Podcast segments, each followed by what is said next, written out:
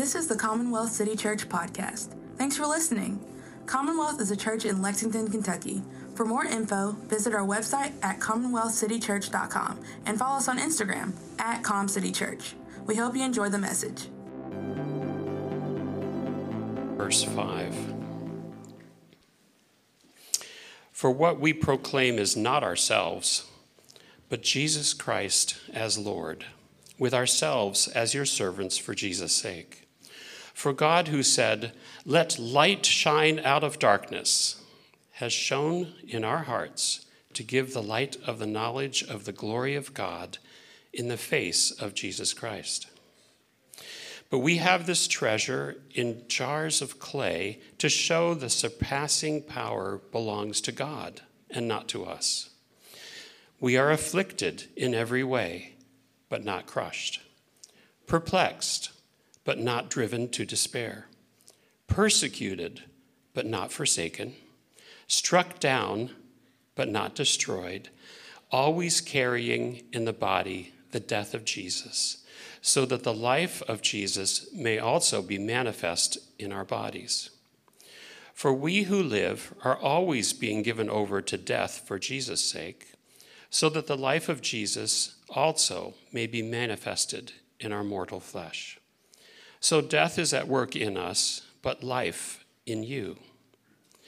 Since we have the same spirit of faith, according to what has been written, I believed, and so I spoke, we also believe, and so we also speak, knowing that he who raised the Lord Jesus with will raise us also with Jesus and bring us with you into his presence. For it is all for your sake, so that as grace extends to more and more people, it may increase thanksgiving to the glory of God. So we do not lose heart. Though our outer self is wasting away, our inner self is being renewed day by day. For this light, momentary affliction is preparing us for an eternal weight of glory beyond all comparison as we look not to the things that are seen, but to the things that are unseen.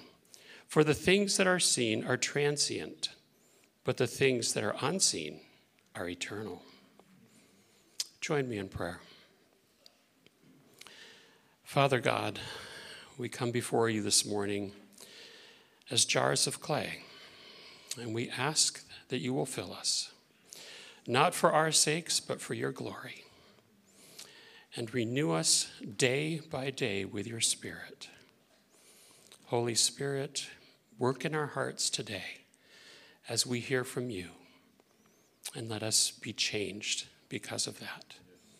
In Jesus' name I pray. Amen. And if you don't mind. Thank you. Thank you very much. Y'all may be seated. Well, good morning. Good morning. This morning's, uh, I love it. Um, today is going to be an example of a couple things. Um, so this morning, got the text like seven this morning that uh, Andrew Eaton was going to be sharing his heart with us today. We were going to kind of kind of go at it tag team, but I was really just going to do an intro, and then he was going to preach the bulk of the message. And he sent me a picture of a COVID test. I said, I remember those. Is that from a museum from three years ago? He said, No, that is from this morning and I am positive. So, so I, a couple weeks ago, I said, you know, I, I ended up stepping in to preach when my dad got sick.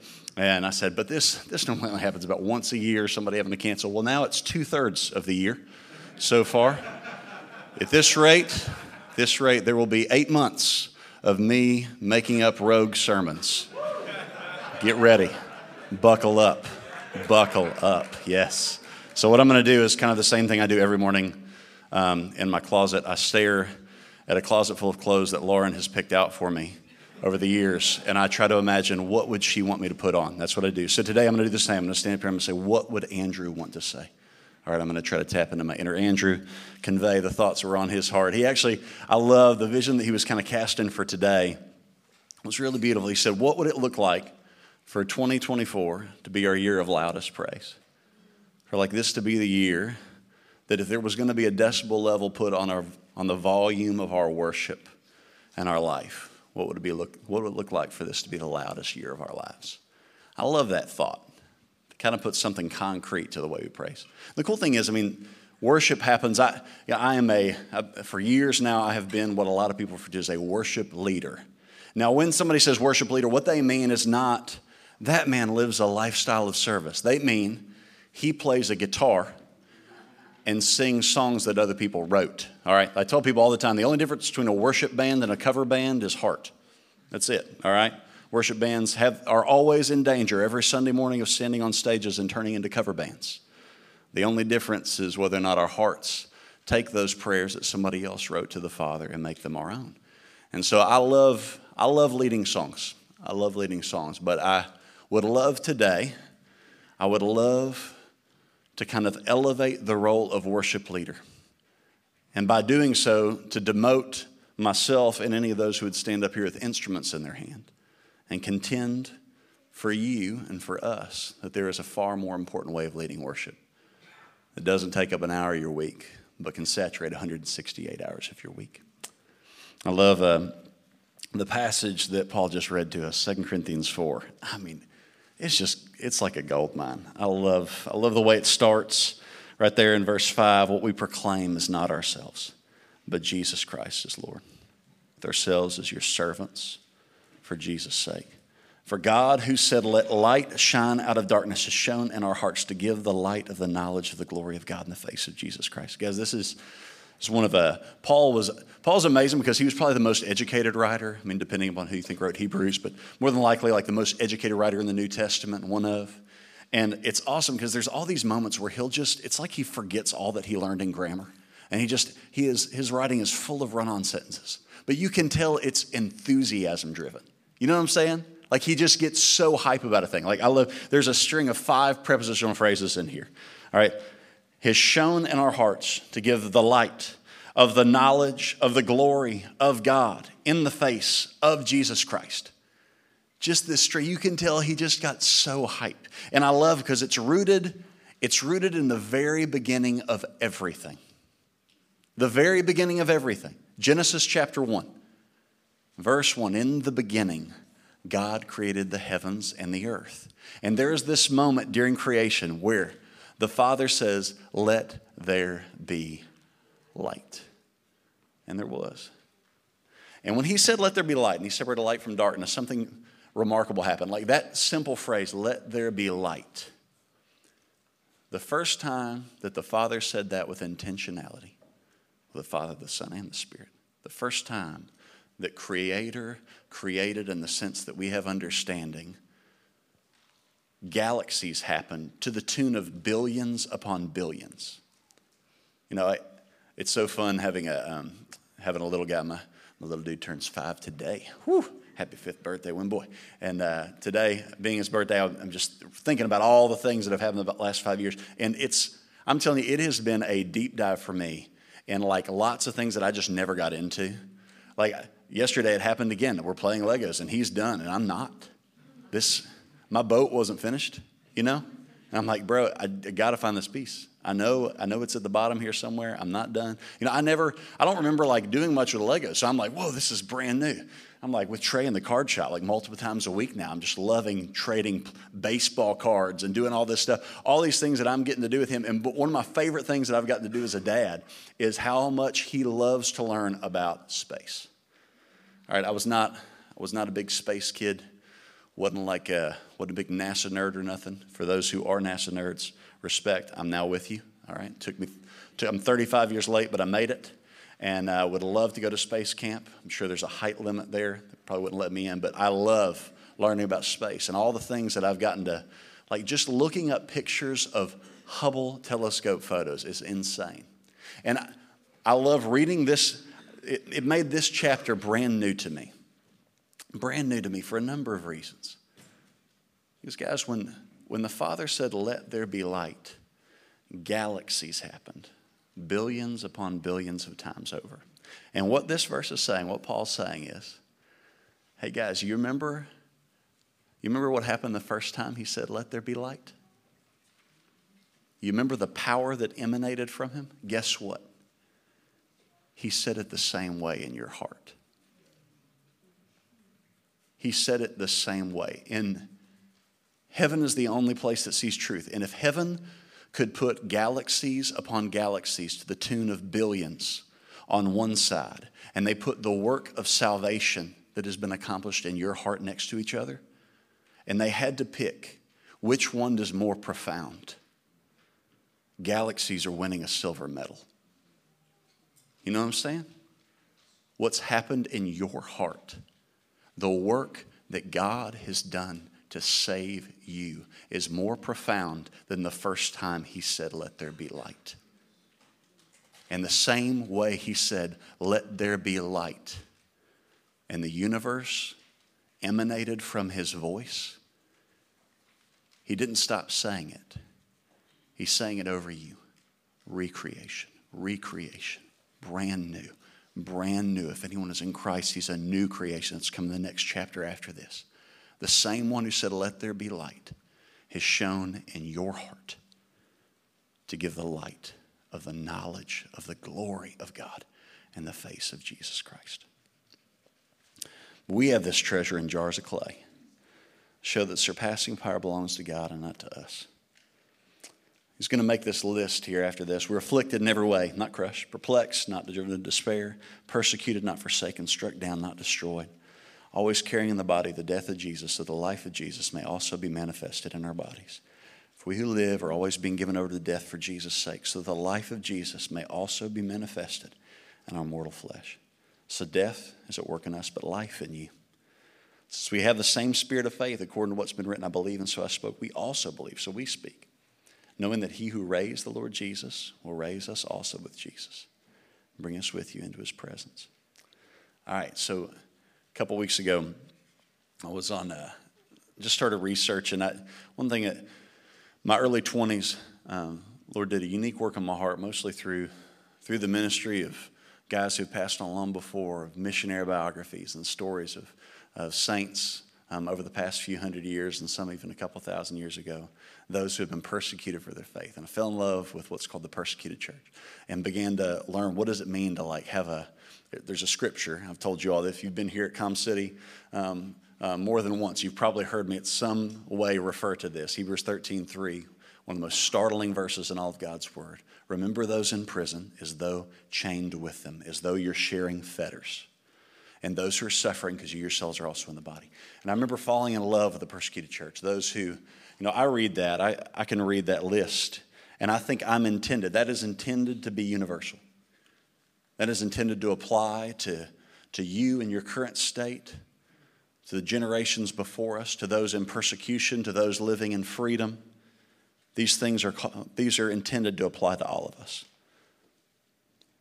Afflicted, not crushed, perplexed, not destroyed carrying in our body the death of Jesus so that the life of Jesus may be manifested in us. I love that. I love that there is a universal access to these truths, but at the same time, I'm also, just in the last couple weeks, it's like it's been fresh again. This renewed excitement about what it means to learn to pray for those who are in the midst of persecution. I was studying some statistics, just seeing if they'd been updated in the last couple years since the last time I really took a deep dive into learn about the persecuted church. And uh, I know about 10 years ago, it's when I got to sp- spend time with persecuted believers in a few places. And it was so fresh then. And just in the last couple weeks, I've been like, Lord, I don't want that to ever wane. I don't want my passion for interceding for those that I call brother and sister in the faith that I may never meet. I don't want that to wane. And so I was looking again. It turns out in the last um, 10 years or so, those statistics have changed. Um, that some of that the number of people persecuted, that number has changed and it has grown. It's grown tremendously. It used to be that they would assume um, it was a little over a third of the nations in the world were living in some form of limited access to freedom to express their faith as they would see fit. Now it's getting, that number has grown. Now, unfortunately, a lot of those nations that are part of that minority are the most populated countries on earth. So, if you are on earth right now, you have a 33% chance of living in a place where you can gather freely without inhibition from government. 33% chance, 67% of the people that live on the earth today have some form of limited access to religious freedom. You just happen to be part of the one third. Now, here's that's like, oh man, great. Good news today, Kurt. Thanks. Brave the ice for this. Awesome. You know, no, but this gets really, really beautiful because here's the, here's the wild thing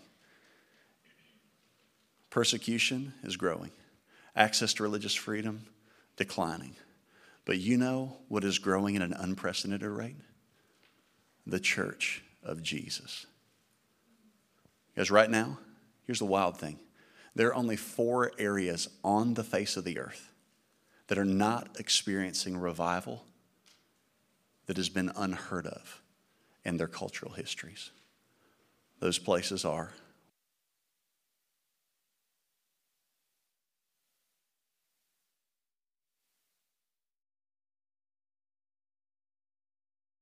Check, check. Those places are Western Europe, North America, the United States, Japan, Australia. Those are the four places. Other than that, everywhere else on earth right now is experiencing unprecedented growth. There are more, there have been more movements of the Spirit and Muslim people groups since the year 2000 than there were from the beginning of Islam to the year 2000. And you have been alive during that. And what got me, what the reason that I think it's good for me to look at those statistics. I know statistics for some people don't mean much to me. They're pretty motivating. I love, love numbers, love statistics. And the reason that I love them is because when I look at numbers like that, when I realize I'm part of the one third, I'm part of the one third of human beings, of the 8 billion right now on earth, that have an unlimited access to freedom, then I think, okay, the two thirds are stewarding their persecution beautifully. They are stewarding it. They're waking up every day with what everyone around them would call limitation, and they are watching every promise that God has made prove true over and over again. They're watching it prove true. And here's the reason that I want to bring this to you is I want to know if they are stewarding their persecution well, if they are stewarding their limited access to freedom well, what are you doing with your freedom? Are you stewarding it well? And I had this thought the other day. I was, I was kind of doing some research, particularly on the movement of God in the nation of Iran. And it's, it's wild because the nation of Iran, if you study much about um, what's going on in like the global economy, of, or the, even like politically what's happening, you will hear a lot about the nation of Iran. And what you won't often hear on the, on coming through the presses is the fact that Iran has spent the last 15 years having the most incredible revival that any Muslim nation has ever seen. To the point that many people inside the nation have they've made statements like this: the mosques are emptying. There's some estimations that the average Iranian right now is now a believer because God has done so much in the Iranian church and they're stewarding it well. And it hit me. This is what hit me. This is what, when I think about what does it mean to bring before us the people of God living in Lexington, Kentucky, 2024. What does it mean to make 2024 the loudest year of praise that we ever had? What does it mean for us, for us to contend for being a kingdom of priests and a room full of worship leaders? Here's what I kind of started thinking like, man, if somebody with all that limitation woke up in Lexington, Kentucky, and all of a sudden it was uninhibited. What would they do with it?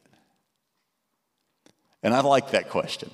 I love thinking about that. Like, man, what if somebody who's living in a persecuted nation? I spent some time with some persecuted believers in throughout India and, and Nepal, and I love, man, those, uh, it was unbelievable. I, remember I, got to go to this village in Nepal that was it was supposed to be unreached and unengaged, which means that the gospel has never made it there. And I got there, and a local man who had been called by God to go there greeted me. Had had a dream about me two weeks earlier and had made an extended length bid in his house for me because of the dream he had. Yeah, seriously, yeah. So I got there and I was like, "You ruined it. Was, you're supposed to be unreached and unengaged." And you're clearly reached and very engaged, very engaged. You know, he, he looked at me at the, after we had made this, this hike and he said, um, In my dream, I saw us take the, the journey down the trail we just walked, come to this room. And he said, In my dream, um, I asked you a question, sir. I said, Yes. He goes, What does it mean to walk in the Spirit? I was like, You just taught me. I don't, I have nothing to offer you. Like, I was about to ask you to disciple me. Why are you asking me this? You know, it was beautiful. And this community of people that there's no church there, there's no preachers. They hike an hour and a half once a week to worship with each other and to open scripture together. We're seeing visiting churches that have been um, burnt down and um, the leaders of those communities and seeing engaging with them. And they're just, the thing is, guys, they're just normal. They're just regular old people who wake up every day with something different to steward than we do. And I just started thinking, what would it be like for them to steward this? What would they do if they could wake up in Lexington with uninhibited access, unlimited access to the lost around them? And all this week, as I've been praying over you guys, I'm thinking about something that Brian said two weeks ago. He, he quoted one of my favorite quotes from church history, he quoted Spurgeon. And Spurgeon said this Every Christian is either a missionary or an impostor. Now, if you're here today and you, maybe you're like just beginning to engage, maybe you've, maybe you've been like spent a lot of time in church communities, maybe you've, maybe you've been in rooms like this one, corporate gatherings with kind of a flow of music. Somebody teaches from Scripture. Maybe you've, maybe you've engaged in that for years, maybe hundreds of times. And yet you hear that statement either a missionary or an imposter. And you're like, man, I'm afraid I might be on the imposter side. And maybe you're here and man, you love Jesus with all your heart and you're just wanting to learn what it means to be more deeply engaged as a missionary to the context you're called to. Guys, regardless of where you're at, I, I was thinking about this week and I was praying for us and for Sunday morning, and I just had the thought, you know what, Lord, like, it's not just missionary. Every Christian is either a worship leader or an impostor. Every Christian's either an intercessor. That means somebody who doesn't just pray, but they pray to stand in the gap for people. Every Christian's either an intercessor or an impostor. I just started thinking, Lord, what is that list? What are all these things that every person who falls in love with Jesus becomes? And when I was thinking through just that, the commissioning that Andrew was hoping to give like what does it mean to be, for this to be the loudest year of praise that we've ever spent? I started thinking about the way that Paul stewarded that. Started thinking about all the letters that he wrote while incarcerated. You know, I finished Romans this week and I was just sitting there at the end of it going, man, like, Lord, the, the fruit of that prison sentence. Sometimes I wonder if Paul just didn't wouldn't be willing to stop to write because he was just too busy ministering to people until the Lord put him in a prison. You know, the Lord's like, all right, time for another letter. Guess I'm gonna have to incarcerate you again. You know, just constantly, and he he writes these letters to the church in these places where everything from the outside looking in looked like he was incredibly limited, and yet he realized he realized when he's full of the Spirit of God, there's no limitation. And so I, I come to commend you guys for being a community that I think, as I say this, this is not like, y'all better start doing this and get with it. It's like, no, I, I look here at this room and I know this is a room full of worship leaders. And I'm grateful to say that most of the worship leaders in this room don't play guitar and don't have to sing songs on a stage. And I love that. We would always prefer that. You lead worship by the way that you live your life, by the way that you love those around you. And so if you're here and you are one of those, or if you're here and you feel far from God and you're just trying to figure out what it looks like, I think the altar call is still the same. It's what would this look like for this to be the loudest year of praise you've ever lived? The Lord was going to have to put a decibel level on the worship of just the way you live your life. What would it look like to turn the decibels up? And I want to entreat you by the end of this, this passage. It's all for your sake, so that His grace extends to more and more people. It may increase thanksgiving to the glory of God. So we do not lose heart. Though our outer self is wasting away, our inner self is being renewed day by day. For this light, momentary affliction is preparing for us an eternal weight of glory beyond all comparison. As we look not to the things that are seen, but to the things that are unseen. For the things that are seen are transient, the things that are unseen are eternal. Years ago, I heard the Lord ask me this. I was in prayer one day, and I had a, sometimes I'll have thoughts that run through my head that, that are very concise, and my thoughts are never concise. And if they are concise and they seem to line up with the truth of what I see in God's Word, then normally I'll blame God for those thoughts. I was praying one day and had this thought run through my mind Kurt, I want you to live 150 years ahead of yourself. And I was like, that's weird. you know, it's like, cool, what's that mean? You know, and so I just started thinking about it, contemplating it. I realized, you know what? 150 years from now, that's, what's it, 2,174? 2,174. Earth might still be here. Who knows? This might, place might be United States of America. Who knows? Maybe people here will be speaking Mandarin. I don't know. But in 150 years from now, you know what won't be here? Kurt. Kurt won't be here. And you won't be either. In 150 years from now, we're all going to be gone. And I started thinking about that. Like, well, that's not bad news.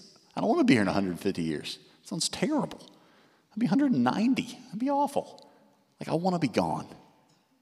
But in 150 years from now, I'm, I'll be gone from here, but I won't be gone. I'm, I'm going to live eternally. And in 2174, I know exactly what my mailing address will be it will be glory. And when I'm sitting there with Jesus no longer being faith, but being sight, when I'm sitting there and I see every promise fulfilled in front of my eyes, every moment of every day, I'm going to get to look back on this day, you know. I'm going to look back on 2024 and all the other years I lived. And in 150 years from now, whether I die, I get a chariot of fire, or whether Jesus comes back, regardless, I'm going to be in heaven. I know that. I don't, I don't say that as some kind of like, it's not just my religious affiliation. Like, guys, I, I know it. I know it. The roots of it have already been planted in my heart. Like, I, I know it as sure as I know I'm sitting in this chair that in 150 years from now, I'll be in heaven and I'll be looking at him. And when I look back on 2024, it just makes me think, man, I wonder what, what I would have wanted to do from 2,174, heaven looking backwards. What would I have wanted to give him? What would I have wanted to say yes to? What are the no's that I would have been, I wouldn't have hesitated to give to sin? So as I invite the band back up, I would also invite you guys.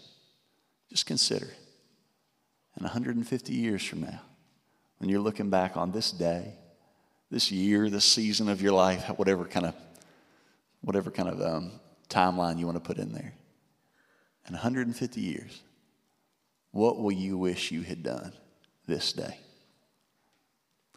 And Lord, as I say that, I'm, Father, I'm stirred. I'm stirred to be a, Lord, you know, even through one of those songs earlier, just telling you, Father, I, I grieve the fact that, like, Father, I grieve the fact that there are, I see your word. I see a church that saw their number being added to daily, multiplying constantly. And I know globally that is true. But Father, I want it to be true of us, and I want it to be true of my life. May you make us a multiplying people. And Lord, may we need your grace for all these things we're talking about. May your grace empower us and equip us turn the volume of our worship up. In your name, for your glory. Amen.